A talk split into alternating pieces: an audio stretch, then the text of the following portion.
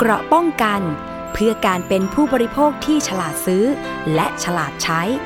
ในรายการ ภูมิคุ้มกัน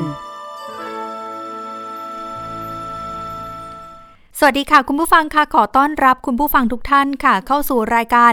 ภูมิคุ้มกันรายการเพื่อผู้บริโภคค่ะ สามารถฟังแล้วก็ดาวน์โหลดรายการนะคะ ได้ที่ www.thaipbspodcast.com และแอปพลิเคชัน Thai PBS Podcast ค่ะ ไม่ว่าจะเป็นผ่านทางระบบ iOS แล้วก็ระบบ Android นะคะ ก็สามารถที่จะฟังเสียงหวานๆของดีเจของพิธีกรของ Thai PBS ได้ค่ะ วันนี้อยู่กับดิฉัน อ้อมอุสาเอี่ยมสวรรณผู้สื่อข่าวรายการสถานีประชาชนไทย PBS ค่ะ มารับหน้าที่ดำเนินรายการภูมิคุ้มกันแทนคุณประพาสเลอวิไลอีกหนึ่งวันนะคะ ไม่ได้เจอเจอกับคุณผู้ฟังนานค่ะ แต่ว่าเราก็ยังมีข่าวสารสาระดีๆนะคะ เป็นประโยชน์กับผู้บริโภคมาฝากคุณผู้ฟังอีกเช่นเคยค่ะ ในทุกวันนี้นะคะคุณผู้ฟังคะต้องบอกว่าเรื่องของการบริโภคซื้อสินค้าต่างๆ ก็ยังเจอเจอนะคะไม่ว่าจะเป็นปัญหาถูกหลอกถูกโกง ไม่ได้รับความเป็นธรรมในทุกรูปแบบค่ะ ไม่ว่าจะเป็นผู้บริโภคในด้านไหนก็แล้วแต่นะคะ เพราะฉะนั้นค่ะหากมีปัญหาแบบนี้ คุณผู้ฟังก็สามารถที่จะแจ้งกับทางเจ้าหน้าที่ตำรวจใกล้บ้านได้เลยนะคะ หรือว่าจะแจ้งความผ่านทางออนไลน์ก็ได้ โดยเฉพาะเรื่องของการแจ้งความออนไลน์นะคะ หากจะเจอปัญหาเกี่ยวกับเรื่องของการหลอกผ่านทางไซเบอร์ผ่านทางออนไลน์ ก็สามารถแจ้งได้นะคะที่ตำรวจไซเบอร์ 1441 ด้วยนะคะ แล้วก็สามารถแจ้งได้ผ่านทางไทย PBS ด้วยเช่นเดียวกันค่ะ เอาละค่ะ วันนี้มาพูดถึงเรื่องประเด็นในเรื่องของ น้ำพริกพระบิดาค่ะ เรื่องนี้ไม่พูดไม่ได้เลยค่ะ ตอนนี้กำลังเป็นเรื่องราวที่หลายคนกำลังเกาะติดกันอยู่นะคะ แต่ว่าถ้าใครกำลังรับประทานอาหารอยู่ อันนี้ก็ต้องขออภัยล่วงหน้าก่อนเลยนะคะ เพราะว่าเรื่องนี้ค่ะหลาย ๆ คนก็บอกว่า เอ๊ะทำไม มีเรื่องของการจับหรือว่าการไปจับกลุ่มตรวจสอบลัทธิลัทธิหนึ่งนะคะที่อาจจะเข้าข่ายกันว่าไม่ใช่ลัทธิธรรมดาหรือเปล่านะคะเพราะมีการแอบอ้างว่าตัวเองนั้นเป็นพระบิดาของทุกศาสนา แล้วก็มีความเชื่อผิดๆนะคะที่ให้ผู้ที่เชื่อนั้น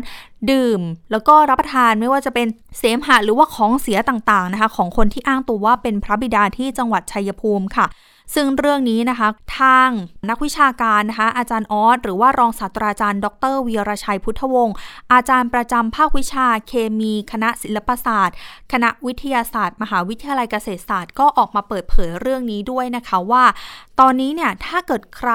ที่เผลอรับประทานสิ่งเหล่านี้เข้าไปนะคะก็จะได้รับความเสี่ยงในการรับเชื้อโรคค่ะ เพราะว่าสิ่งที่รับประทานเข้าไปนั้นส่วนใหญ่เป็นสิ่งปฏิกูลค่ะ ที่สะสม แล้วก็อาจจะมีความเชื่อต่างๆนะคะ ที่บอกว่ารับประทานไปแล้วอาจจะขึ้นสวรรค์ตรงนี้ก็อาจจะเป็นความคิดความเชื่อส่วนบุคคลนะนะคะ แล้วก็อีกหนึ่งเรื่องค่ะที่ตอนนี้ไปตรวจสอบ นักข่าวลงพื้นที่ไปตรวจสอบพบว่าสำนักพระบิดาที่จังหวัดชัยภูมินั้น มีการจำหน่ายสินค้านะคะไม่ว่าจะเป็นแจ่วปลาร้าบอง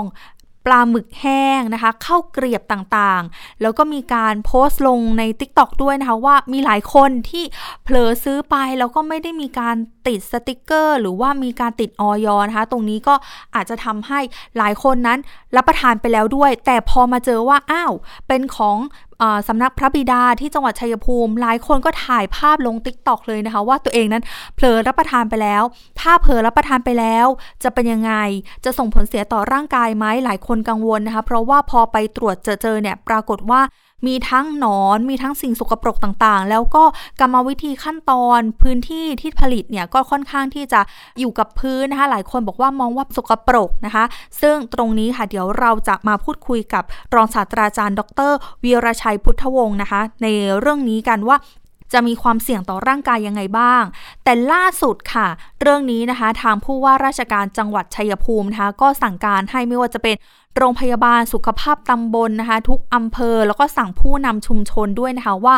ให้ออกตรวจเก็บสินค้าอาหารแปรรูป ที่มาจากสำนักพระบิดาที่จังหวัดชัยภูมินะคะแล้วก็โดยเฉพาะน้ำพริกแมงดาที่ผลิตจากสำนักพระบิดาด้วย ให้หยุดขายหยุดบริโภค ซึ่งจากการตรวจสอบค่ะ ก็พบว่ามีผู้ที่ไม่ทราบเรื่องนี้นะคะ มีเพียงส่วนน้อยส่วนใหญ่เนี่ยจะทราบเป็นกันหมดเลยนะคะ เพราะว่าเป็นข่าวใหญ่ของจังหวัด นอกจากนี้นะคะ หลายคนเนี่ยบอกว่า อยากรู้ว่ามีอะไรขายบ้างนะคะสำนักพระบิดา ก็คือจะมีน้ำปลาร้าพระบิดา เจลบองพระบิดานะคะ น้ำพริกปลาแมงดา แซบหลายพระบิดาด้วยอ่าปลาหมึกแห้งพระบิดา ถั่วทอดพระบิดา ถุงข้าวเกลียบปลาทูพระบิดา แต่พอออกข่าวเรื่องนี้ไป หลายคนอาจจะไม่กล้ารับประทานอาหารแบบนี้แล้ว แล้วก็อาจจะส่งผลกระทบกับพ่อค้าหาบเร่ แผงลอยที่มีสินค้าลักษณะหน้าตา คล้ายๆ กับสินค้านี้ด้วยนะคะ ก็อาจจะส่งผลกระทบเป็นวงกว้างกันต่อไป ซึ่งเรื่องนี้นะคะทางผู้ช่วยผู้ใหญ่บ้านก็เล่าด้วยนะคะว่า คนที่อยู่ในพื้นที่มา 30 กว่าปีเนี่ย ก็เพิ่งรู้เนี่ยแหละว่าจะมีลัทธิแบบนี้นะคะ แล้วก็มีการใช้สิ่งปฏิกูลในการรักษาร่างกายรักษาของอคนต่างๆ ซึ่งยอมรับว่าแต่ก่อนเนี่ยก็เคยเข้าไปในสำนักสงฆ์นะคะ เมื่อช่วง 10 กว่าปีที่ผ่านมา เมื่อก่อนเนี่ยมีเพียงแค่การต้มน้ำสมุนไพรเท่านั้น แต่ว่ามาเปลี่ยนเป็น การรับประทานสิ่งปฏิกูล และตอนนี้เนี่ยก็มีผลิตภัณฑ์ต่างๆ ออกมามากมายเลยนะคะ ซึ่งตอนนี้ค่ะท่านรองศาสตราจารย์ ดรวีรชัยพุทธวงศ์อาจารย์ประจำภาควิชาเคมี คณะศิลปศาสตร์ และวิทยาศาสตร์ มหาวิทยาลัยเกษตรศาสตร์ก็อยู่ในสายกับเราเรียบร้อยแล้วนะคะ สวัสดีค่ะอาจารย์ออสค่ะสวัสดีครับคุณอ้อมครับ ค่ะ อาจารย์ออสขาก่อนอื่นเลยค่ะ เรื่องนี้หลายคนกำลังติดตามอยู่นะคะ เรื่องสำนักพระบิดาที่จังหวัดชัยภูมิ ตอนนี้ค่ะอาจารย์ถ้าเกิดสมมติว่าการรับประทานของเสียที่อาจจะเป็นขี้ใครเสมหะต่างๆ เนี่ย แบบนี้มีอันตรายหรือว่าความเสี่ยงยังไงบ้างคะอาจารย์ ครับ ก็เป็นความเชื่อผิดๆนะครับ ที่บอกว่าการรับประทานสิ่งปฏิกูลเหล่านี้เนี่ย จะรักษาโรคได้แต่ความจริงแล้วเป็นการรับโรคเข้ามานะครับ เพราะว่าสิ่งปฏิกูลต่างๆ เหล่านี้เนี่ยจะมีเชื้อโรคสะสมเยอะแยะเลยนะครับ ไม่ว่าจะเป็นเชื้อราแบคทีเรียแล้วก็ไวรัสนะครับ ยกตัวอย่างเช่นถ้าพระบิดาโจเซฟเนี่ย แกเป็นไวรัสตับอักเสบบีนะครับ ซึ่งปกติไวรัสตับอักเสบบีเนี่ย ติดต่อจากคนหนึ่งไปหาคนหนึ่งเนี่ยค่อนข้างยาก เว้นแต่ว่าจะมีการแลกน้ำลายกัน หรือจูบปากหรืออะไรประมาณนี้ครับ หรือรับประทานอาหารร่วมกันอะไรประมาณเนี้ยที่เป็นใช้ช้อนกลางช้อนใช้ช้อนเดียวกัน แต่ตัวนี้เราไปรับประทานของเขาเลยเนี่ย เราก็จะได้ตัวนี้เต็มๆเลยนะครับ หรือถ้าพระบิดาโจเซฟเป็นโควิดนะฮะเราใส่หน้ากากป้องกันนะสารคัดหลั่งอะไรต่างๆ เนี่ยนะฮะอ่า ถ้าแกเป็นโควิดนะฮะสาวกก็ติดกันหมดเลยแล้วก็แพร่กระจายไปสู่สาวกคนอื่นด้วยนะครับ เพราะนั้นตัวนี้ถือว่าค่อนข้างอันตรายนะครับ ในส่วนของอ่าตัวปัสสาวะและอุจจาระเองเนี่ยนะฮะนอกจากจะได้รับเต็มๆจากพระบิดามันคือของเสีย ที่พระบิดาไม่ต้องการร่างกายพระบิดาเผาผลาญออกมา แล้วก็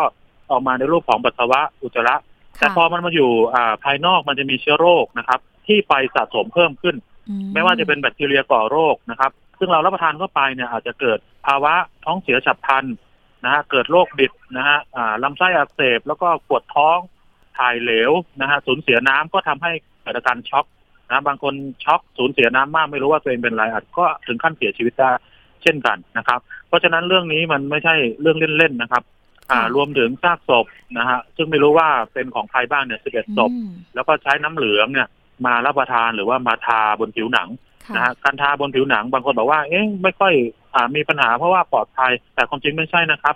ในน้ำเหลืองเหล่านี้ก็จะมีพวกเชื้อรานะครับ ที่ทำให้เกิดโรคผิวหนังได้นะครับ เพราะฉะนั้นก็เป็นความเชื่ออ่าที่ผิด นะครับ ก็ฝากถึงใครก็ตามที่มีญาตินะคะที่ยังหลงผิดอยู่ก็ขอให้เตือนสติกลับมาโดยไวครับค่ะ อาจารย์ขาแล้วตอนนี้ที่เขาไปตรวจเจอไม่ว่าจะเป็นปลาร้าบองผลิตภัณฑ์ต่างๆ ที่เป็นตระกูลของพระบิดาเนี่ยนะคะ มีทั้งแจวบองมีปลาหมึกแห้งมีถั่วทอดมีข้าวเกรียบแบบนี้ค่ะอาจารย์ ถ้ามีลักษณะที่อัดขึ้นราหรือว่าผลิตในพื้นที่แบบนั้นอะ เราจะมีความเสี่ยงด้วยไหมคะ แล้วก็มีความน่ากังวลยังไงบ้างคะอาจารย์ คือการผลิตอาหารลักษณะนี้เขาเรียกว่าผลิตแบบขาดสุขลักษณะนะครับ แล้วก็มีการทำบรรจุภัณฑ์ปิดมิดชิดนะฮะแล้วก็ประกาศขายนะเพื่อเอาเงินกลับมาเป็นการทำของขายเพื่อแลกเงินนะครับ แต่ทีนี้การผลิตอาหารมันก็จะมีมาตรฐานของกระทรวงสาธารณสุขเนี่ยจับต้องอยู่ ถ้าเป็นบุคคลทั่วไปลักษณะนี้จะต้องไปขอใบอนุญาตผลิตอาหารเขาเรียกว่าสบหนึ่งทับหนึ่ง นะครับ ซึ่งตรงนี้เขาก็จะตรวจเรื่องสุขอนามัยสถานที่ผลิตอาหาร ซึ่งถ้าดูจากกายภาพที่สื่อรายงานก็ไม่ผ่านอยู่แล้วครับนะฮะไม่ว่าจะเป็นสุขลักษณะที่ดีในการผลิตอาหารนะรวมถึงก็มีเรื่องของการรับประทานฉี่อุจจาระเสมหะน้ำเหลืองอะไรพวกนี้แล้วด้วยเนี่ย ตัวนี้ก็ไม่ผ่านเพราะนั้นเป็นอาหารที่ค่อนข้างเสี่ยงต่ออ่าสุขภาพนะครับอ่าถึงแม้ว่าจะเป็นของหมักของเค็มของอะไรก็แล้วแต่นะครับ ตัวเนี้ย ถือว่าไม่ผ่านเพราะฉะนั้นตรงนี้อย.น่าน่าจะต้องเข้าไปด้วยนะครับ ในเรื่องของการเปิดสถานที่ผลิตอาหารโดยไม่ได้รับอนุญาตนะครับ ในส่วนโรงงานผลิตอาหารอื่นๆนะที่เขามีมาตรฐานมันจะมีมาตรฐานที่จับคือ GMP GMP HACCP เขาเรียกว่า Good Manufacturing Practice แนวปฏิบัติที่ดีในการผลิตอาหาร ซึ่งตรงนี้อ่าอ่าพระบิดาโจเซฟนี่ไม่มีแน่นอน เพราะนั้นก็หน่วยงานราชการก็ควรจะเข้าไปกำชับนะฮะแล้วก็ควรจะลิฟ ของเนี่ยทั้งหมดนะครับ ไม่ให้ตกไปสู่มือผู้บริโภคครับ อาจารย์ค่ะแล้วถ้ามีออกไปแล้วรับประทานไปแล้วเหมือนที่ในทิกตอกถ่ายไปว่า อุ๊ย เห็นในข่าวคุ้นๆพอมาเปิดดูอ้าวใช่ที่เรากินเข้าไปเลย ใช่ที่เรารับประทานเข้าไปเลยแบบนี้ค่ะอาจารย์ต้องทำยังไงอะคะอาจารย์ คือตัวนี้เนี่ยเอ่อก็ก็ไม่ควรรับประทานก็ก็คือทิ้งเลยครับนะเพราะว่าไม่มีการพัชเชื้อไรฆ่าเชื้ออะไรทั้งสิ้นนะครับ แล้วเราไปซื้อมาได้ยังไง นะครับ เอาไปคืนก็ได้นะฮะถ้าเขาให้คืนเอาเงินคืนนะครับ ก็ต้องใช้คำว่าหยุดรับประทานนะครับ ปฏิเสธ แล้วก็ทิ้งอย่างเดียวเลยนะครับ เพราะว่าเป็นอาหารเป็นของที่เสี่ยงต่อเชื้อโรคนะครับ แล้วก็นักข่าวเข้าไปถ่ายทำก็เห็นชัดเจนมีทั้งนอนมีทั้งอะไรปลาลงปลามาตรฐานการผลิตไม่ไม่ได้เลยนะครับ เพราะฉะนั้นสุ่มเสี่ยงมากในการที่จะติดเชื้อ โดยเฉพาะแบคทีเรียก่อโรคนะกลุ่มแกมบวกแกมลบเนี่ยจะทำให้เกิดอาการปวดท้องอย่างฉับพลันนะครับ ส่งผลถึงโรคร้ายในอนาคตที่มันจะก่อตัวขึ้นมาเช่นมะเร็งในลำไส้ในระบบทางเดินอาหารพวกนี้นะครับ เพราะนั้นก็ต้องระมัดระวังกันครับ ค่ะ อาจารย์ขาแล้วสำหรับตอนนี้เนี่ยหลายคนที่อาจจะยังมีความเชื่อแบบนี้อยู่ อาจจะยังคิดว่าการดื่มหรือว่าการรับประทานของเหลวที่ทิ้งแล้วจากพระบิดาเนี่ยแล้วจะทำให้ขึ้นสวรรค์อะไรแบบนี้ค่ะอาจารย์ อยากจะให้อาจารย์หาฝากเตือนคนที่ยังมีความคิดหรือว่ายังมีความเชื่อแบบนี้อยู่ค่ะอาจารย์ ครับก็จะฝากไปถึงทางสาวกนะครับ หรือญาติญาติเนี่ยนะครับ ว่าให้เราจุกคิดในหนทางอื่นบ้างนะครับ ทางที่หนึ่งทางที่สองทางที่สามเนี่ย แล้วก็ถ้าสิ่งที่เราเชื่อเนี่ยมันรักษาโรคได้จริงทำไมถึงไม่เป็นที่ยอมรับของคนหลายฝ่ายนะครับคือถ้าทำได้จริงมันก็ได้ได้รับรางวัลโนเบลสาขาการแพทย์ไปแล้วมันมีหนทางอื่นที่ใช้ในการรักษาโรคเยอะแยะเลยไม่ว่าจะเป็นแพทย์แผนปัจจุบันนะครับ หรือแพทย์แผนไทย ที่มีอ่าหนังสือรับรองอย่างเป็นทางการอะไรพวกนี้เราควรจะไปในในจุดนั้นมากกว่านะครับ ในเรื่องของหน่วยงานราชการที่เกี่ยวข้อง ก็ควรจะต้องเข้าให้ความรู้นะให้อ่าเขาเรียกให้สตินะครับ โดยใช้กฎหมายหรือว่าใช้ผู้ที่สามารถที่จะเข้าถึงนะเข้าใจเข้าถึงพัฒนาเพื่อให้อ่าคนที่ศรัทธาหรือคนที่หลงผิดเนี่ยกลับออกมา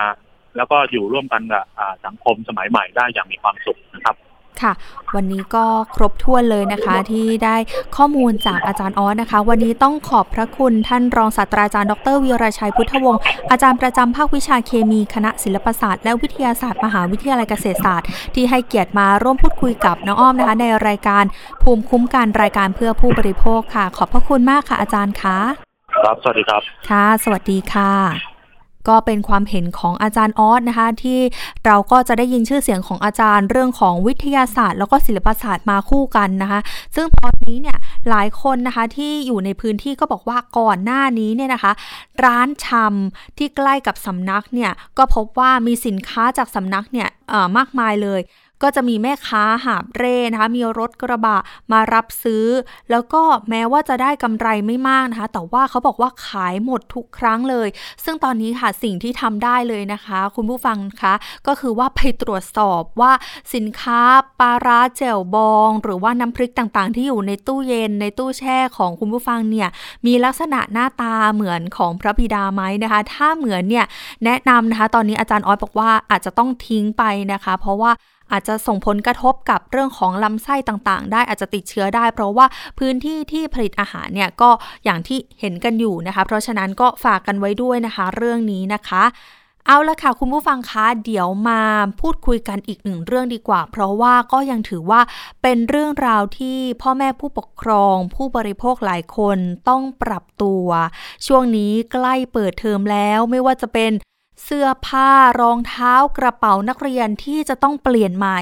พ่อแม่ผู้ปกครองที่กำลังมีลูกตั้งแต่วัยแบเบาตั้งแต่คลอดเลยนะคะ จนถึง 6 ขวบ ตอนนี้ก็จะต้องปรับตัวกันแล้วนะคะ บางบ้านที่ไม่มีคาซีทซึ่งหลังจากที่เว็บไซต์ราชกิจจานุเบกษาค่ะ มีการเผยแพร่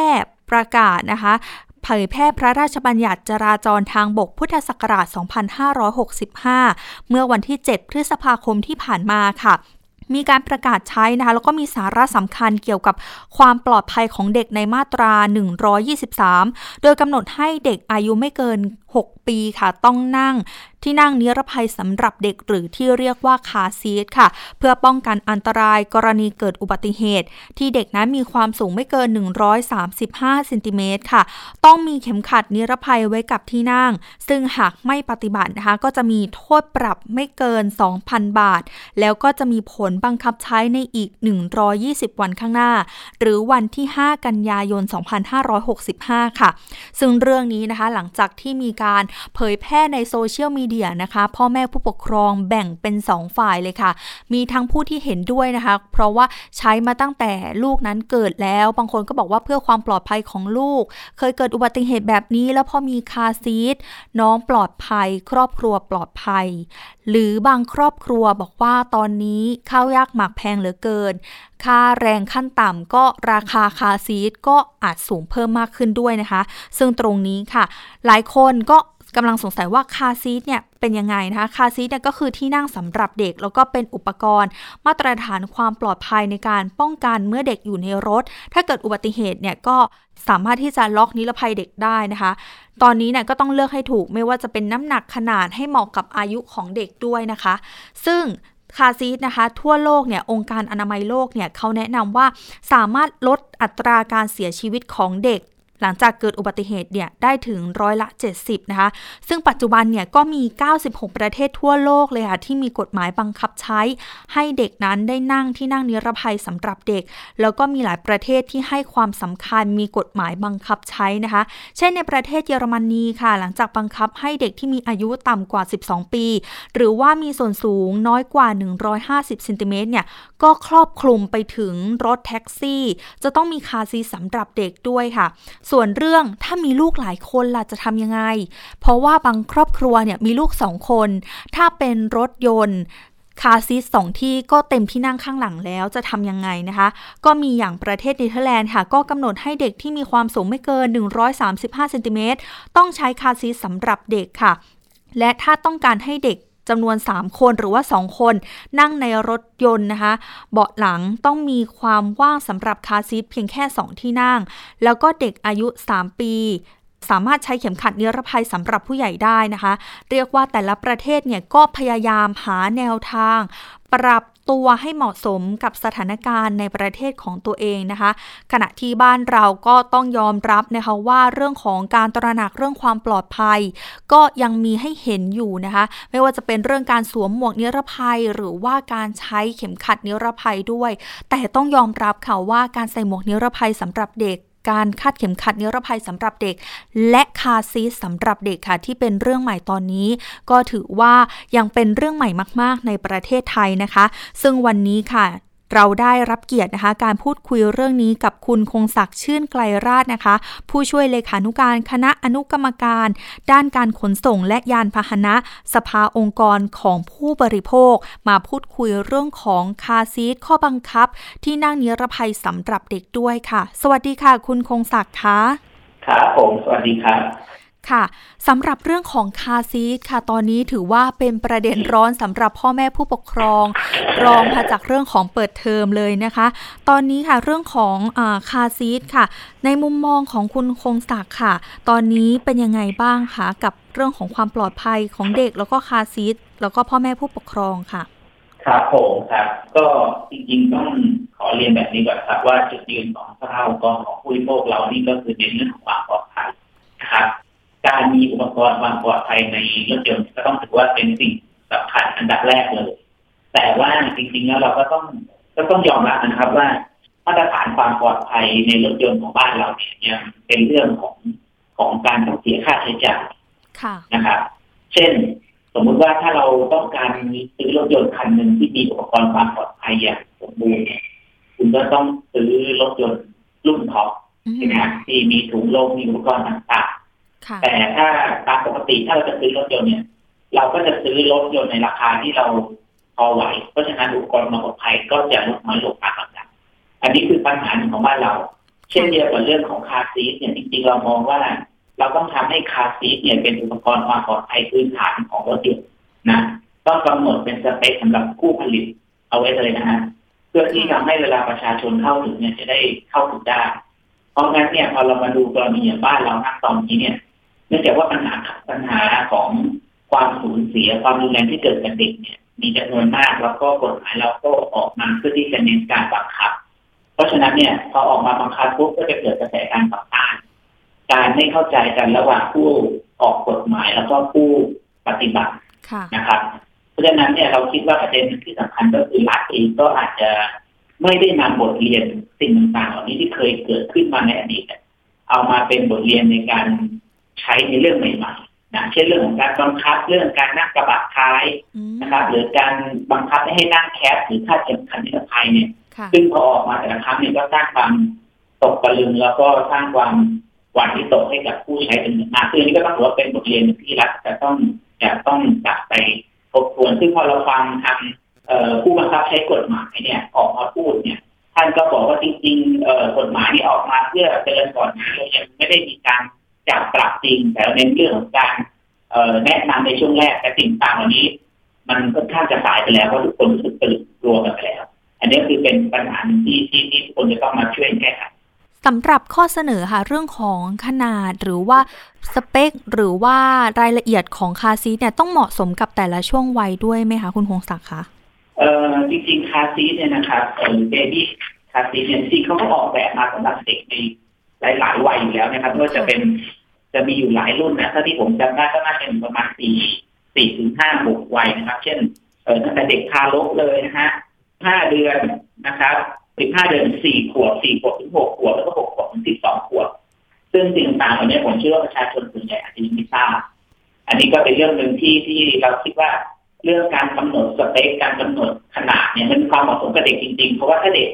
เด็กขนาดเล็กเนี่ยเด็กที่ยังเป็นแต่บอกเนี่ยถ้าไปนั่งคาซีที่มีตัวหลักที่ขนาดใหญ่เราเนี่ยเขาก็อาจจะอาจจะใช้งานได้ไม่ตรงตามวัตถุประสงค์ซึ่งก็แทนที่จะเป็นการเพิ่มความปลอดภัยก็อาจจะทำให้เกิดความไม่ปลอดภัยขึ้นได้ เพราะงั้นอันนี้ก็เป็นเรื่องสำคัญในเรื่องของการที่ที่จะต้องกำหนดขนาดที่กำหนดคุณสมบัติให้เหมาะกับการใช้งานคุณคงศักดิ์นอกจากที่มีรถ ที่เรานั่งกันปกติธรรมดาแล้ว หลายครอบครัวบอกว่า อ้าว แล้วถ้าเราใช้รถสาธารณะล่ะ หรือว่าเราใช้ไปยืมญาติพี่น้องอะไรแบบนี้ค่ะ เราต้องมีมีข้อเสนอเกี่ยวกับเรื่องนี้ด้วยไหมคะ ว่ารถสาธารณะควรจะต้องมีคาซีสำหรับเด็กไหมหรือว่าในรถโรงเรียนอย่างเงี้ยค่ะ ถ้าตอนนี้จะต้องเปลี่ยนสำหรับโรงเรียนอนุบาลเปลี่ยนเป็นคาซีทอย่างเงี้ยมันจะส่งผลกระทบเป็นวงกว้างไหมคะ คำถามนี้ก็ดีนะครับ จริงๆจะต้องบอกว่าการใช้รถสาธารณะเนี่ยจริงๆบทบาทความรับผิดชอบก็ต้องเป็นของผู้ประกอบการนะครับแน่นอนว่าพอเราบอกแบบนี้เนี่ยเขาก็จะรู้สึกว่าเป็นการเพิ่มภาระเพราะว่าในวันวันหนึ่งเนี่ยอาจจะไม่มีเด็กมานั่งก็ได้อะอะไรอย่างเงี้ยเป็นส่วนอื่นแม้แต่เหมือนกับว่าเรานั่งรถจักรยานยนต์รับจ้างเนี่ยจริงๆต้องมีหมวกกันน็อกใช่ไหมฮะแต่ณปัจจุบันเนี่ยเออก็ไม่มีก็ไม่มีหมวกกันน็อกให้ใส่ ถึงแม้แต่มีหมวกกันน็อกเนี่ยเราเองก็อาจจะไม่อยากใส่เพราะว่าเรารู้สึกว่ามันไม่ปลอดภัยไม่สะอาดเช่นเดียวกันนะเพราะงั้นผมก็คิดว่า การที่รัฐออกกฎหมายมาเพื่อกำกับให้รถทุกคัน เหมือนกับที่เราอาจเราอาจจะพบว่าบังคับให้รถทุกคันต้องมีคาร์ซีต้องมีระบบต่างๆเนี่ยโจทย์สำคัญหนึ่งที่รัฐจะต้องให้คำตอบเลยก็คือเรื่องรถสาธารณะหรือรถรับส่งนักเรียนรถโรงเรียนที่มีเด็กเล็กอยู่เนี่ยจะทำยังไงเพราะว่าทุกวันนี้ต้องบอกว่า ความไม่ปลอดภัยของรถรับส่งนักเรียนเนี่ย ก็มองดูว่าไม่ปลอดภัยอยู่แล้วนะครับ แล้วถ้าเรามาเพิ่มระบบคาซีเพิ่มระบบเนี้ยจะทำให้มันมีต้นทุนค่าใช้จ่ายเพิ่มแล้วมันจะส่งมาส่งผลกระทบต่อผู้ปกครอง หรือหรือหรือหรือ คนขับรถนักเรียนหรือว่าโรงเรียนได้อย่างไร อันนี้ผมคิดว่าเป็นเรื่องที่ต้องหันมามอง แต่ว่าผมว่าประเด็นหนึ่งที่สำคัญเลยก็คือว่าณตอนนี้เนี่ยพอรัฐออกกฎเกณฑ์ตัวนี้ออกมาปุ๊บเนี่ยนะก็ทำให้คนรู้สึกตื่นตัวแล้วก็อาจจะต้องไปตามหา อุปกรณ์เหล่านี้เอามาเตรียมไว้ก่อน แต่ในขณะที่อุปกรณ์ณปัจจุบันเนี่ยก็ต้องมีราคาค่อนข้างสูงเพราะงั้นเขาจะไปหาจากไหนครับเขาก็ไปหาออนไลน์ พอหาออนไลน์ปุ๊บมาตรฐานมีไหมฮะราคาสองร้อยสามร้อยตอนนี้เห็นมีขายกันเทียบเลยนะครับเพราะฉะนั้นสิ่งต่างนี้อาจจะไม่ใช่คาสีอาจจะเป็นแค่บอกที่เอามาลัดเพิ่มเติมเท่านั้นเพราะงั้นนี่เป็นเรื่องที่อันตรายมากซึ่งเป็นเรื่องที่รัฐต้องลงมากำกับ แล้วก็ทำให้ทุกคนเข้าถึงได้อย่างจริง ๆ เป็นจังมากกว่านี้ ตอนนี้ถือว่าราคาคาซีทก็พุ่งสูงขึ้นไปเลยนะคะ บางคนบอกว่าตอนแรกเนี่ย ไปดูในท้องตลาดจะอยู่ที่ถ้าคุณภาพดีหน่อยก็หกพันตอนนี้เนี่ยก็ราคาพุ่งไปแปดพันแล้วนะคะ คุณคุณสักคะตรงนี้เนี่ยรัฐก็ควรจะควบคุมราคาด้วยถูกต้องไหมคะ แน่นอนครับสินค้าบริการทุกอย่างรัฐต้องมาเป็นคนกำกับราคาซึ่งซึ่งจริงๆ คาซีเนี่ยอาจจะไม่ใช่อุปกรณ์ควบคุมนะแล้วก็อาจจะไม่ได้มีมาตรฐานที่จัดมากำกับแต่ผมคิดว่า กรมการค้าภายในต้องลงมาตรวจสอบแล้ว เพราะว่า ตอนนี้เท่าที่เราทราบคือราคาถูกตีขึ้นเพราะความต้องการ จริงๆประชาชนอาจจะยังไม่ได้ต้องการนะแต่หลักเนี่ยมันทำให้การตลาดมันพุ่งขึ้นเอง เพราะฉะนั้นรัฐต้องเข้ามากำกับแล้วก็ต้องมาตรวจสอบจริงๆว่า การขึ้นราคาโดยผิดปกติแบบนี้เนี่ยมันส่งส่งผลกระทบต่อผู้บริโภคอย่างไรบ้าง แน่นอนว่าอาจจะมีคำถาม พูดว่าเออเราซื้อรถคันหนึ่งห้าแสนเราต้องซื้อคาซีได้สิแต่นั้นมันจะมีออกรถใหม่ใช่ไหม เพราะงั้นพอออกรถใหม่เนี่ยครอบครัวที่มีลูกก็อาจจะต้องมีความจำเป็นแต่คนที่ผมรู้จักหลายคนเขาก็ซื้อคาซีมาให้ลูกเขาใช้นะแต่แบบว่า คนทั่วไปคนที่มีรถนานแล้ว หรือคนที่เขาอาจจะกำลังซื้อไม่พอเนี่ยเพราะงั้นสิ่งต่างๆเหล่านี้เป็นเรื่องที่มีผลกระทบอย่างมากเพราะงั้นรัฐคุณจะต้องทำอะไรครับเช่นเอ่อรัฐอาจจะต้องตรวจสอบเลยว่าจริงๆณปัจจุบันคนต้องการใช้คาซีเท่าไหร่แล้วก็มีจำนวนคาซีในตลาดเท่าไหร่นะรัฐจะเข้ามาช่วยสนับสนุนยังไงเช่นเปิดลงทะเบียนออนไลน์ หรือหรือทำให้เกิดการนำเข้าหรือลดภาษีลง เพราะว่ายังมีเวลาอยู่หนึ่งร้อยี่สิบวันที่รัฐจะต้องเตรียมตัวมากกว่าการออกกฎเกณฑ์มาบังคับ แล้วก็บอกว่าเออรัฐไม่ได้บังคับนะรัฐจะเน้นการตักเตือนแต่ในทางปฏิบัติเราจะทราบได้อย่างไรเพราะว่าพนักงานเออตำรวจจะไม่กลับจะแค่เตือนอย่างเดียวหรือว่าหรือว่าจะมีทางออกให้แต่เขาคืออันนี้เป็นเรื่องที่หน่วยงานต้องให้ความสำคัญ แล้วก็เป็นเรื่องที่สภาองค์กรของพี่พวกเราต้องจับตาอย่างใกล้ชิด ค่ะ คุณคงศักดิ์ขาอีกหนึ่งเรื่องที่ตอนแรกคุณคงศักดิ์ได้เสนอมาว่า ตอนนี้เนี่ยหลายคนก็ตื่นตัวมากเลย เหมือนตอนที่บังคับว่าต้องคาดเข็มขัดนิรภัยต้องสวมหมวกกันน็อกแต่ว่ามันเป็นแค่ช่วงหนึ่งอะค่ะคุณคงศักดิ์คะพอรัฐหรือว่าเจ้าหน้าที่ตรวจสอบเราก็จะตื่นตัว แล้วหลังจากนั้นถ้าสมมติว่าไม่มีการตรวจสอบไม่มีการบังคับ เราก็จะไม่เห็นเด็กๆ นั่งคาซีทอีกตรงนี้ค่ะ ถ้าเราจะวางแผนให้ครอบครัวแต่ละครอบครัวเนี่ยใช้คาซีทอย่างต่อเนื่อง เพื่อเพื่ออความยั่งยืนแล้วก็ความปลอดภัยของเด็กด้วยเนี่ยควรจะทำยังไงบ้างอะคะ ผมมองไปภาพเหมือนคล้ายๆกับว่าตอนเราเจอปัญหาเรื่องหน้ากากอนามัยใหม่ๆครับพอรัฐเราไม่ได้ความเข้าใจหรือรัฐเราไม่ได้ให้ให้ทางเลือกทางออกที่ถูกต้องกับผู้บริโภคเนี่ย เราจะเห็นว่าช่วงนั้นเนี่ย ผู้บริโภคก็ต้องการหน้ากากอนามัยมาแล้วก็ต้องการของที่ราคาถูกเพราะฉะนั้นเขาก็จะไปซื้อหน้ากากอนามัยที่เป็นเป็นแพ็คๆนะราคาถูกมาใช้แต่จริงสิ่ง เองหน้ากากมันก็อาจจะไม่ได้ป้องกันได้หนึ่งร้อยเปอร์เซ็นต์ไม่ได้ป้องกันนอกจากหน้ากากที่มีมาตรฐานตอนนี้ก็เช่นเดียวกันนะเพราะงั้นผม ผมคิดว่าเราเราเองก็ต้องมีทั้งสองส่วนก็คือเรื่องของการให้ความรู้ให้ความเข้าใจกับผู้บริโภคจริง ๆ ว่าเอ่อความสำคัญของการใช้คาร์ซีมันคืออะไร เพราะว่าผมเชื่อว่าแน่นอนว่าจะมีผู้ปกครองหลายท่านเนี่ย คิดว่าเป็นสิ่งสิ้นเปลืองแล้วก็รถใกล้ๆขับรถดีอยู่แล้ว ไม่มีอันตรายหรอก สิ่งต่างเหล่านี้สามารถป้องกันได้ด้วยตัวเองแต่ในทางปฏิบัติเนี่ยพอเกิดอะไรขึ้นมาแล้วความสูญเสียขึ้นมาเออมันไม่มีอะไรที่จะมารับผิดชอบได้เพราะฉะนั้นการให้ความรู้ให้การให้ความเข้าใจเขาเป็นเรื่องที่ถูกต้อง แล้วก็การส่งเสริมสนับสนุนให้เขาเนี่ยเข้าถึงอุปกรณ์ความปลอดภัยได้อย่างมีประสิทธิภาพแล้วก็เรียนพูดถึงเนี่ยเรื่องที่รัฐต้องลงมือเลยนะรัฐจะมาพูดอย่างเดียวไม่ได้ผมไม่ใช่แค่พนักงานตำรวจแห่งชาติที่จะออกมากฎหมายลูกหรือออกมา ออกกฎหมายมากำกับหรือว่ามาบอกว่าจะเจออย่างเดียวแต่จริงกรมธนาคารใหม่กระทรวงพาณิชย์หรือแม้แต่ผู้ผลิตต่างๆ เนี่ยต้องต้องต้องเล็งเห็นความสำคัญตรงนี้แล้วเพราะว่าเรารอกฎหมายนี้มา 20 ปีแล้ว เพราะฉะนั้นเนี่ยในคือในคือในต่างประเทศเนี่ยบังคับแล้ว แต่ในบ้านเราเนี่ย เราคงรณรงค์เราคงทำให้เขาเกิดความปลอดภัยด้วยการบังคับให้ได้ทั้งนั้นต้องส่งเสริมแล้วก็สนับสนุนพวกเขาทุกคนสุดท้ายค่ะ คุณคงศักดิ์คะสำหรับพ่อแม่ผู้ปกครองที่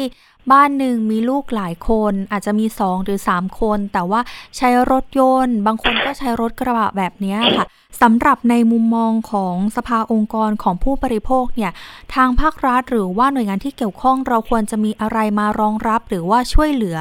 กลุ่มนี้นะคะ มีแน่นอนครับคืออย่างที่ผมเรียนไปเมื่อสักครู่แล้วนะว่าจริงๆเราต้องให้การสนับสนุนเรื่องความรู้หรือองค์ความรู้กับพวกเขาก่อน สิ่งที่ควบคู่ไปกับองค์ความรู้ก็คือทำให้เขาและทุกคนเนี่ยเข้าถึงอุปกรณ์ความปลอดภัยเนี่ยได้อย่างทั่วถึงและเท่าเทียมง่ายๆ เช่นรัฐอาจจะต้องมีมาตรการเออเหมือนกับที่อาจารย์หลายท่านบอกมีมาตรการคนละครึ่งกับอุปกรณ์เหล่านี้ไหมให้เขาลงทะเบียนแล้วให้เขามีสิทธิ์ที่จะได้ในราคาที่ถูกแล้วก็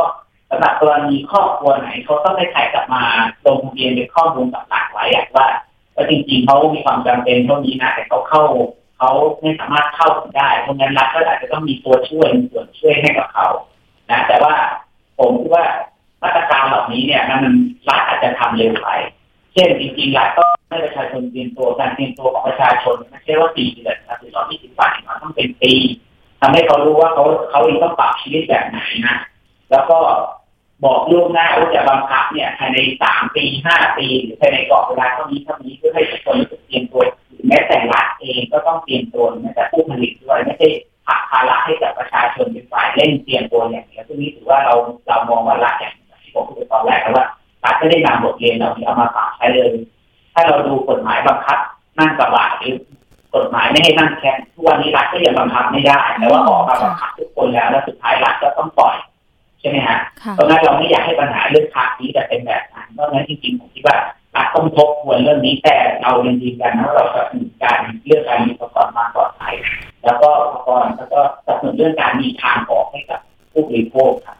วันนี้ต้องขอบพระคุณคุณกงศักดิ์ชื่นไกรลาดนะคะ ผู้ช่วยเลขานุการคณะอนุกรรมการด้านการขนส่ง และยานพาหนะ สภาองค์กรของผู้บริโภคที่มาให้ข้อมูลให้แนวคิดกับพ่อแม่ผู้ปกครองแล้วก็คุณผู้ฟังทางบ้านด้วยนะคะ ขอบพระคุณมากค่ะ คุณคงศักดิ์ค่ะ ครับผมครับ สวัสดีครับ ค่ะ สวัสดีค่ะ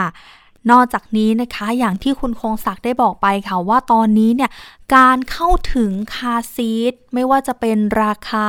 หรือว่าวิธีการต่างๆนะคะพ่อแม่ผู้ปกครองบางคน เน้นเรื่องออนไลน์ก็อาจจะไปซื้อสินค้าที่ไม่ได้มาตรฐาน แล้วตอนนี้ค่ะคุณผู้ฟังอาจจะถูกหลอกด้วยนะคะ เพราะว่าตอนนี้เนี่ย คาซีทเป็นสิ่งที่จำเป็นใช่ไหมคะ หลายคนมิจฉาชีพอาจจะใช้ช่องทางนี้ เป็นอีกหนึ่งช่องทางในการทำมาหากินก็ได้นะคะ แต่ว่าในมุมมองของความโชคร้ายเราก็ยังเจออีกหนึ่งโครงการดีๆนะคะ ซึ่งเมื่อช่วงเช้าที่ผ่านมาค่ะทางมูลนิธิกระจกเงาก็มีการ ประกาศนะคะว่ามีคาซีทราคาย่อมเยาวที่สามารถซื้อได้นะคะที่โครงการของสวนครูองุ่น บอกว่าอยู่ในราคา 300ถึง500 บาททำให้หลายคนนะคะสนใจมากๆ แล้วก็อินบ็อกเข้าไปสอบถามนะคะ ซึ่งตรงนี้ค่ะก็คือเป็นร้าน Charity Shop สวนครูองุ่นนะคะเป็น คาซีที่มีราคาถูกแล้วก็มีคุณภาพด้วย ตอนนี้เนี่ยก็คือว่าจากการที่น้องอ้อมนะคะได้สอบถามกับทางหัวหน้าฝ่ายสื่อสารองค์กร และระดมทุนของมูลนิธิกระจกเงา หลังจากที่แชร์ไปในโซเชียลมีเดียค่ะ ต้องบอกว่าผลตอบรับดีมากๆ ตอนนี้หมดไปแล้วนะคะ แล้วก็ส่วนใหญ่เนี่ยบอกเปิดเผยด้วยว่าจะเป็นคนที่อยู่ในพื้นที่ต่างจังหวัดค่ะที่ติดต่อเข้ามา ขอซื้อ คาร์ซีทตรงนี้นะคะกับทางโครงการ ซึ่งทางมูลนิธินะคะเขาก็มีข้อกำหนดค่ะว่า ครอบครัวหนึ่งเนี่ยก็สามารถซื้อได้เพียงแค่ 1 ชิ้นเท่านั้นด้วยนะคะ แล้วโครงการดีๆ แบบนี้เนี่ยจะมีอีกไหมสำหรับพ่อแม่ผู้ปกครองที่อาจจะมีทุนทรัพย์ค่อนข้างน้อยที่อาจจะมีความจำเป็นตรงนี้นะคะ เดี๋ยวเรามาพูดคุยกันนะคะว่าเราจะมีอีกไหมแล้วก็เปิดให้กับคนที่ต้องการนะคะที่จะ บริจาคคาซีตรงนี้นะคะ ว่าจะมีช่องทางไหนนะคะ ที่นำคาซีนะคะมาให้กับ มูลนิธิได้บ้างมาช่วยการส่งต่อความปลอดภัยให้กับเด็กๆนะคะ ซึ่งอย่างที่คุณคงศักดิ์บอกไปค่ะว่าเรื่องของราคาคาซีดนะคะ ตอนนี้ค่ะกรมการค้าภายในก็เตรียมนะคะที่จะติดตามดูแลให้คาซีเนี่ยเป็น watch list นะคะ ประจำเดือนพฤษภาคม จะติดตามสถานการณ์ราคาการจำหน่ายอย่างใกล้ชิดค่ะ ซึ่งหากพบร้านค้านะคะที่ฉวยโอกาสปรับขึ้นราคา โดยไม่มีเหตุผลอันสมควรก็จะเข้าข่ายความผิด ตามมาตรา 29 แห่งพระราชบัญญัติว่าด้วยราคาสินค้าและบริการนะคะ พุทธศักราช 2542 ก็มีโทษจำคุกไม่เกิน 7 ปี หรือปรับไม่เกิน 140,000 บาทนะคะ หรือว่าทั้งจำทั้งปรับค่ะ ซึ่งตรงนี้นะคะหากว่าพบนะคะร้านค้าที่ฉวยโอกาสในลักษณะดังกล่าวนะคะก็สามารถแจ้งได้นะคะที่เบอร์สายด่วนของกรมการค้าภายในนะคะ 15 69 นะคะ หรือว่าติดต่อที่สำนักงานพาณิชย์จังหวัดทั่วประเทศได้เลยนะคะ ก็มาช่วยกันสอดส่องนะคะ ความปลอดภัยตรงนี้แล้วก็ส่งต่อให้กับลูกหลานด้วยนะคะและเดี๋ยวเรามาพูดคุยประเด็นนี้กันนะคะ กับคุณสิริพร สุขชูศรีค่ะ หัวหน้าโครงการ ศูนย์ครูองุ่น หรือว่าคุณโซเฟียค่ะ สวัสดีค่ะ คุณโซเฟียคะ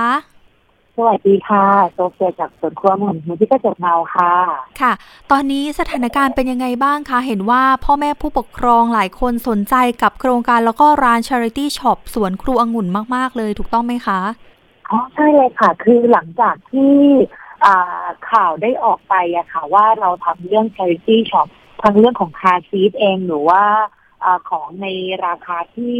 ราคาถูกอะค่ะ ก็ตอนนี้มีพ่อแม่ผู้ปกครองแล้วก็น้องๆเนี่ย เดินทางเข้ามาอย่างไม่ขาดสายตั้งแต่เช้าเลยค่ะ ก็ได้ถือว่าได้ผลตอบรับที่ดีมากๆเลยค่ะ ตอนนี้ยังมีสินค้าอยู่ไหมคะ คุณโซเฟียเผื่อว่าพ่อแม่ผู้ปกครองท่านไหนกำลังฟังรายการภูมิคุ้มกันอยู่ อยากจะไปดูสินค้าหรือว่าอะไรแบบนี้ค่ะ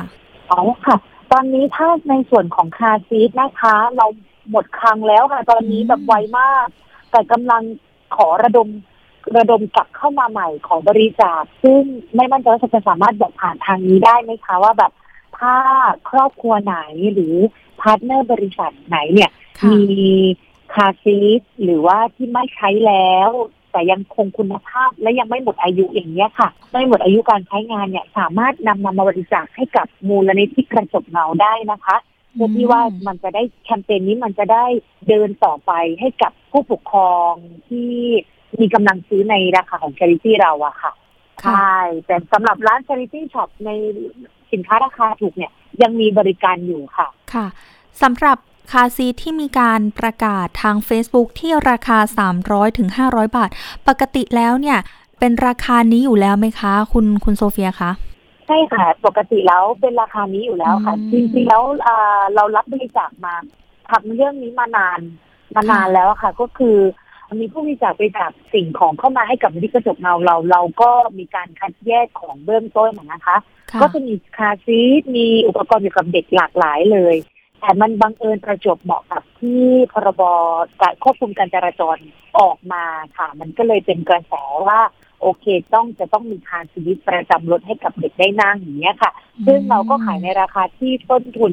ต้นทุนสังคมเลยค่ะคือสามร้อยถึงห้าร้อยบาทที่เอื้อมถึง ค่ะใช่ค่ะค่ะ ที่ผ่านมามีผู้เอามาบริจาคหรือว่ามามอบให้กับมูลนิธิแล้วก็ทางร้าน Charity Shop เยอะไหมคะ ก่อนหน้าที่จะเป็นกระแสข่าวใช่ไหมคะใช่ค่ะอ๋อใช่ค่ะก็จะมีมาเรื่อยๆค่ะมีมีมาเรื่อยๆเลย อย่างต่อเนื่องก็เราก็ส่งต่อไปเรื่อยๆ คือบางทีเราเองก็ไม่ได้ charity ร้อยเปอร์เซ็นบางโอกาสเราก็นำไปมอบให้กับเคสที่เราแบบ ช่วยดูแลเขาอยู่อะค่ะที่มีเด็กอ่อนอะไรอย่างเงี้ยค่ะแล้วก็ไปบริจาคอย่างต่อเนื่องอยู่แล้วอะค่ะ งานประชาสัมพันธ์อีกหนึ่งช่องทางเลย สมมติว่าถ้าตอนนี้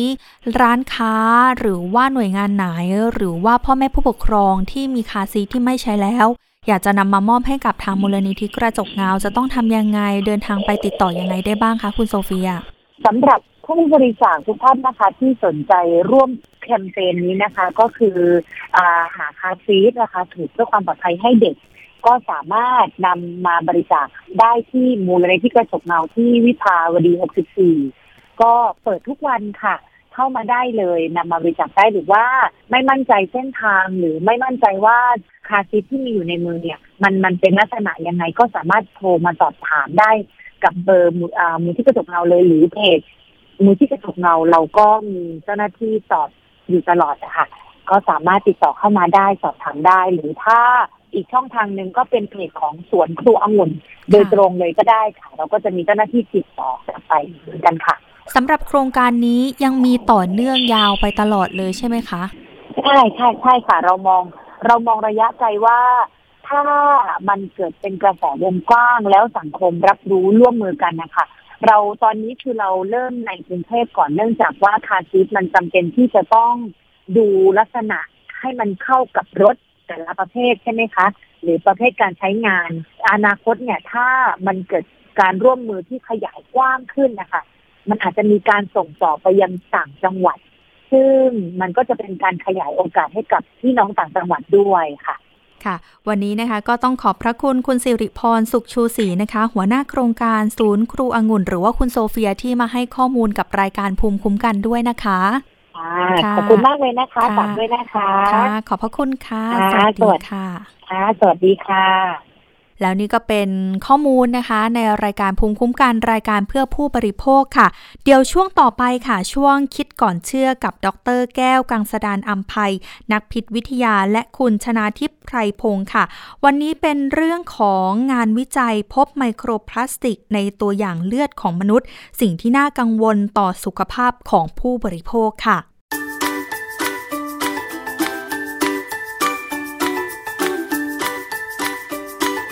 ช่วง คิดก่อนเชื่อพ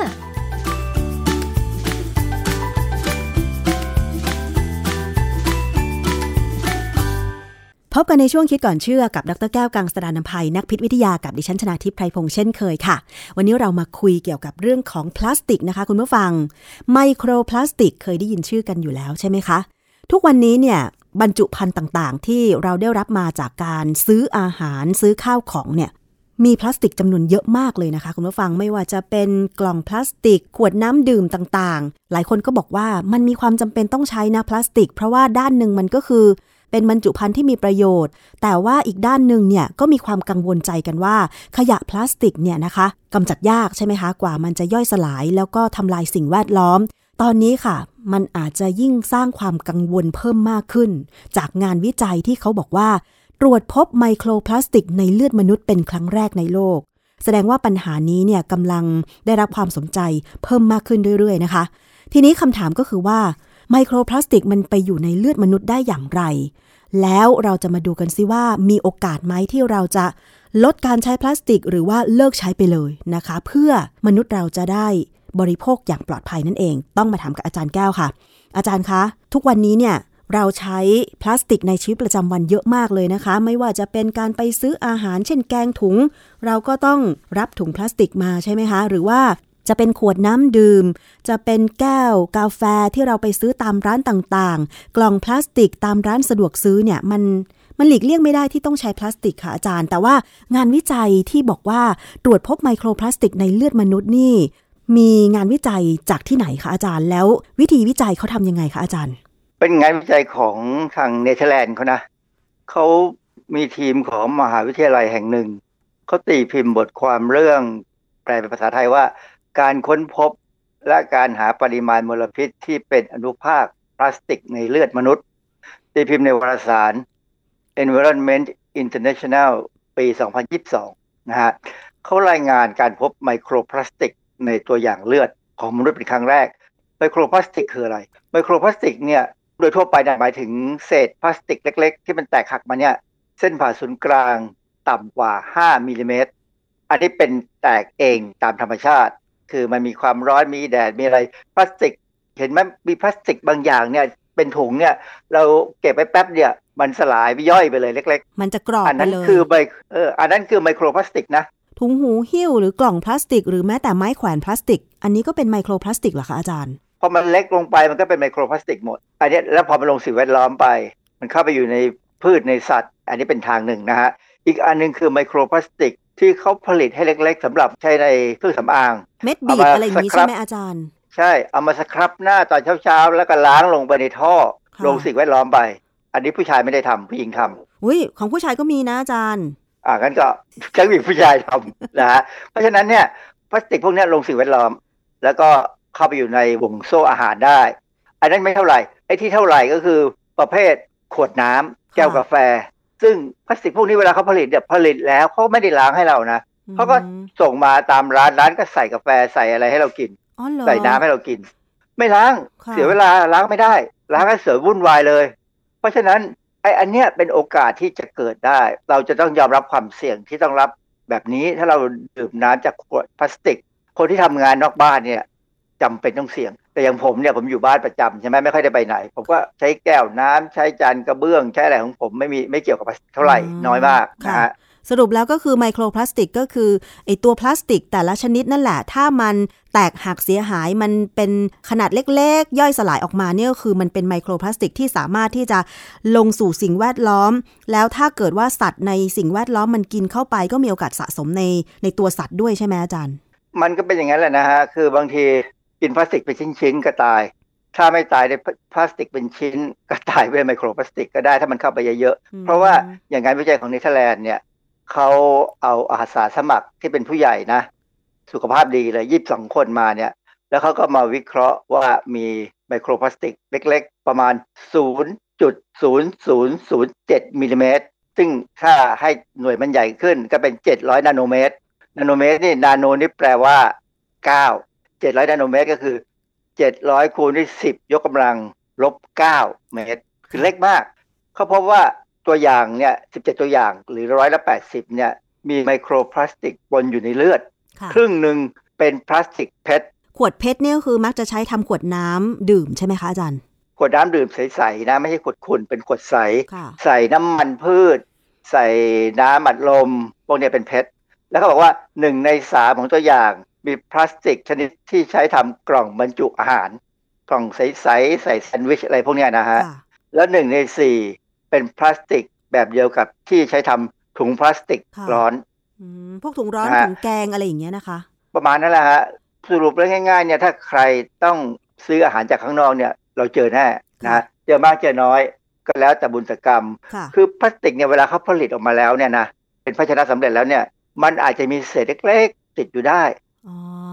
นะเป็นไปได้เลย เพราะว่ามันมันมันโอกาสจะเกิดมันมีอะนะฮะอาจารย์แล้วงานวิจัยเนี่ยเขาบอกไหมคะว่า ตัวไมโครพลาสติกเนี่ยค่ะมันเข้าสู่เลือดของมนุษย์ได้ยังไง คือความที่เขาเล็กมากเนี่ยนะแล้วพลาสติกเนี่ยไม่ละลายน้ำแต่ว่าละลายได้ดีพอสมควรในไขมันนะนะเพราะว่าเขาเป็นสารอินทรีย์ ดังนั้นเนี่ยโอกาสที่จะซึมผ่านทางเดินอาหารแล้วเข้าไปลำไส้เล็กเนี่ยเข้าไปถึงกระแสเลือด แล้วก็กระจายไปทั่วตัวเราเนี่ย เป็นไปได้ ซึ่งการวิจัยของเขาเนี่ยแสดงว่ามันไปแล้วเป็นไปได้ คือเมื่อก่อนเนี่ยเราเคยเข้าใจว่ามันใหญ่มันคงไม่ซึมผ่านหรอกนะมันก็คงแค่กลืนเข้าไปแล้วก็ออกไปกับอุจจาระ เพราะว่าเคยมีงานวิจัยเรื่องหนึ่งในวารสาร Science of the Total Environment ปี 2021 เขามีบทความแปลเป็นภาษาไทยได้ว่า คุณคือสิ่งที่คุณกินไมโครพลาสติกในอุจจาระของชายหนุ่มที่อาศัยอยู่ในปักกิ่ง นะค่ะเป็นงานวิจัยของคนจีนนะฮะเขาไปศึกษานักศึกษาเนี่ยสุขภาพดี 26 คน อายุ 18 ถึง 25 จากมหาวิทยาลัยกีฬาปักกิ่ง เขาก็ให้ตอบแบบสอบถามเราว่า ตั้งแต่ 24 ชั่วโมงทั้งตั้งแต่วันที่ 1 ถึงวันที่ 7 พฤษภาคม 2019 เนี่ยกินอะไรบ้าง แล้วดื่มน้ำไปตามสบายเลยนะ ไม่ต้องไปกังวล จากนั้นวันที่ 8 พฤษภาคมเนี่ยเขาเก็บตัวอย่างอุจจาระที่ถ่ายออกมานะ เก็บเสร็จแล้วเขาก็ไปย่อยให้มันตัวเนื้อ อุจจาระเนี่ยหายไป แล้วเขาก็ไปวิเคราะห์ปริมาณพลาสติกในอุจจาระ ปรากฏว่าเขาก็พบว่ามีพลาสติกชนิดโพลีโพรพิลีนในอุจจาระเนี่ยค่อนข้างเยอะที่สุดไอ้โพลีโพรพิลีนเนี่ยมันก็เป็นเราใช้เยอะมาก พูดไม่ถูกเลยว่าใส่อะไรบ้างนะคือมันใส่ทั้งนั้นเลยนะค่ะนะฮะเพราะมันเป็นเอาไปใช้ทำถุงร้อนก็ได้ค่ะนะฮะชนิดใสเลยนะ หรือว่าเอาไปทำเป็นจานชามถ้วย ถ้วยสำหรับใส่บะหมี่กึ่งสำเร็จรูปอ๋อโจ๊กกึ่งสำเร็จรูปชนิดที่เราเติมน้ำร้อนลงไปนะ หรือว่าเอาไปใส่น้ำแล้วเข้าไมโครเวฟไอ้นี่พวกนี้เป็นโพลีโพรพิลีนทั้งนั้นอะค่ะมันเป็นซึ่งพลาสติกที่ทนร้อนได้ดีพอสมควร คืออมพอเขาบอกว่าพลาสติกเนี้ยทนร้อนสามารถที่จะเอาไปอุ่นอาหารในเตาไมโครเวฟได้ คนก็เลยมั่นใจไงว่า พลาสติกก็คงไม่ละลายมากับอาหารหรอกอะไรอย่างเงี้ยอาจารย์ มันไม่ละลายไงมันเป็นเศษติดอยู่พลาสติกพวกเนี้ยนะกินเข้าไปแล้วอยู่ในเลือดแล้วเนี่ย มันทำลายทิ้งยาก เพราะว่ามันเป็นสารที่คือสภาพมันเนี่ย คือร่างกายจะใช้เอนไซม์ในตับเนี่ยทำลายเนี่ยผมว่าลำบาก เพราะว่าตัวใหญ่นะเป็นโมเลกุลใหญ่แล้วก็นึกไม่ออกเหมือนกันว่าจะทำยังไงให้มันออกมาจากคือในกระบวนการศึกษาของเราเนี่ย เรารู้ว่ายาหรือว่าสารพิษหลาย ๆ ตัว ตัวมันเล็ก ๆ เนี่ยเราสามารถกำจัดทิ้งโดยการเปลี่ยนแปลงให้มันละลายน้ำมากขึ้นได้ แต่พลาสติกเนี่ยไมโครพลาสติกเนี่ย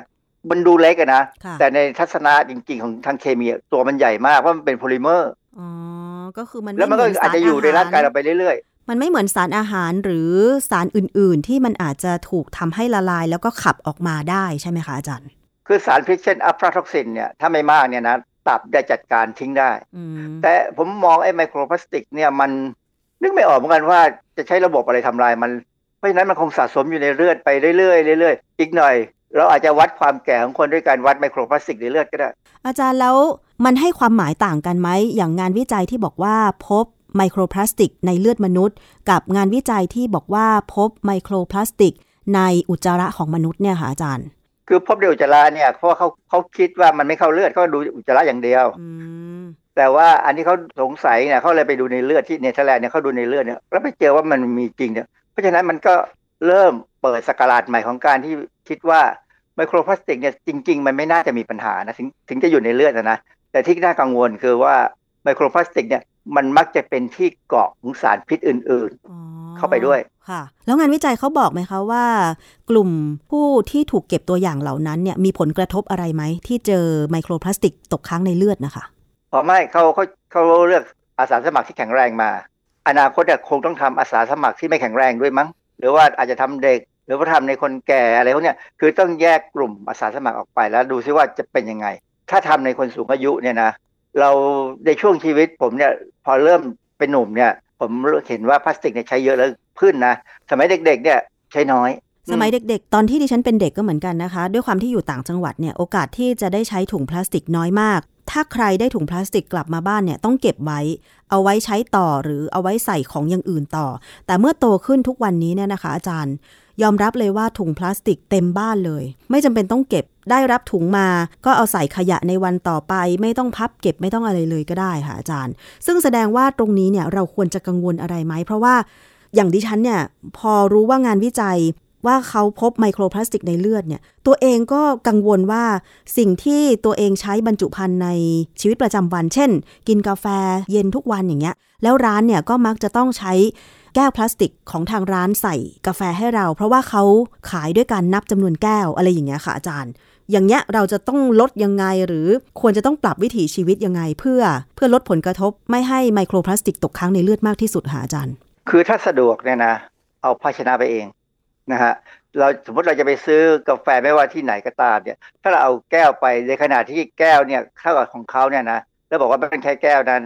ไม่ต้องลดราคาให้เรา เอาใส่แก้วเรานี่แหละ แต่บางเขาก็ร้าน่านจะยินดี แต่บางร้านไม่ไม่รับแก้วที่เอาไปใส่เอง เพราะว่าทางร้านเขานับจำนวนแก้วที่ขายต่อวันอาจารย์ยังเอไงออะอย่างนั้นก็บอกว่าเอาแก้วมาแล้วก็แยกใส่ให้เรา ไม่รู้จะทำได้ไหมมันอาจจะยุ่งยากวุ่นวายใช่คือคือถ้าเป็นไปได้เนี่ย ผมว่ามันจะต้องหาทางลดอะตอนนี้เรายังไม่ไม่ค่อยมีใครคิดถึงเรื่องนี้นะคือเดิมเนี่ยเราก็คิดว่ามันไม่เข้าเลือด นะในทฤษฎีเนี่ยมันไม่ควรจะเข้าเลือดแต่ปรากฏว่ามันเข้าไปในเลือดได้แสดงว่าต้องมีช่องทางพิเศษให้มันเข้าไปได้แล้วล่ะค่ะมันไม่ใช่ว่าเข้าไม่ได้นะฮะเพราะฉะนั้นเนี่ยถ้าใครที่กังวลเนี่ยนะก็หาทางลดใช้การใช้ใช้ภาชนะเอานะฮะหรือว่า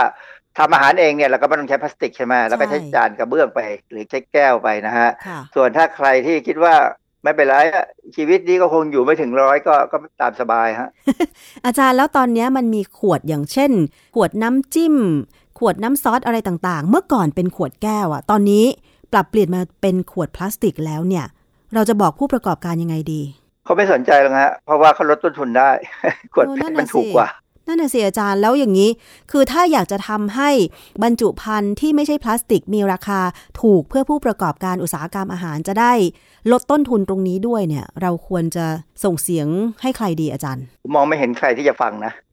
ในประเทศนี้ผมไม่เห็นใครจะรับฟัง เพราะฉะนั้นผู้บริโภคก็ต้องช่วยกันส่งเสียงใช่ไหมคะว่า ถ้ามันมีผลกระทบกับร่างกายแล้วเนี่ย เราก็ควรจะลดการใช้พลาสติกให้เหลือน้อยที่สุดใช่ไหมคะอาจารย์คือคงต้องรอ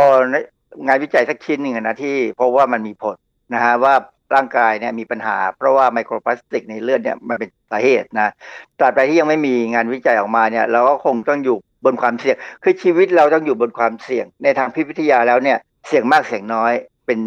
อีกอันหนึ่งที่เราจะพยายามกำหนดลดปัจจัยได้ก็ลดนะฮะค่ะอย่างบางคนเนี่ยถ้าตอนนี้ทำงานอยู่ที่บ้านนะ work from home เนี่ยก็ไม่ต้องใช้พลาสติกก็ได้ใช่ใช่ไหมฮะ แต่ว่า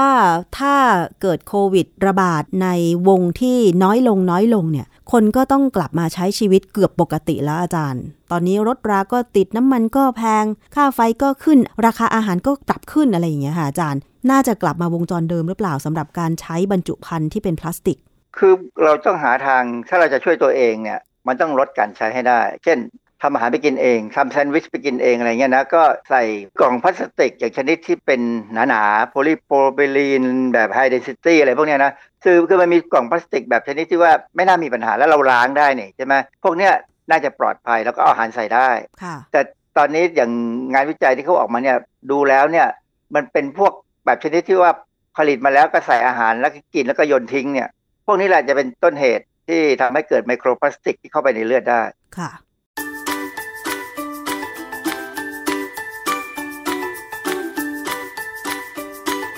ช่วง คิดก่อนเชื่อ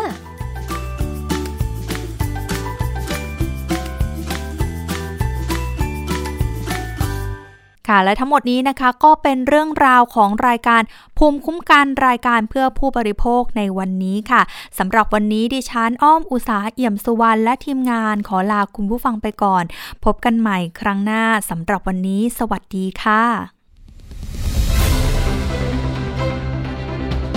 ติดตามรายการได้ที่ www.thaipbspodcast.com แอปพลิเคชัน Thai PBS Podcast หรือฟังผ่านแอปพลิเคชัน Podcast ของ iOS Google Podcast Android Podbean SoundCloud และ Spotify ติดตามความเคลื่อนไหวของรายการและแสดงความคิดเห็น โดยกดถูกใจที่ facebook.com/thaipbspodcast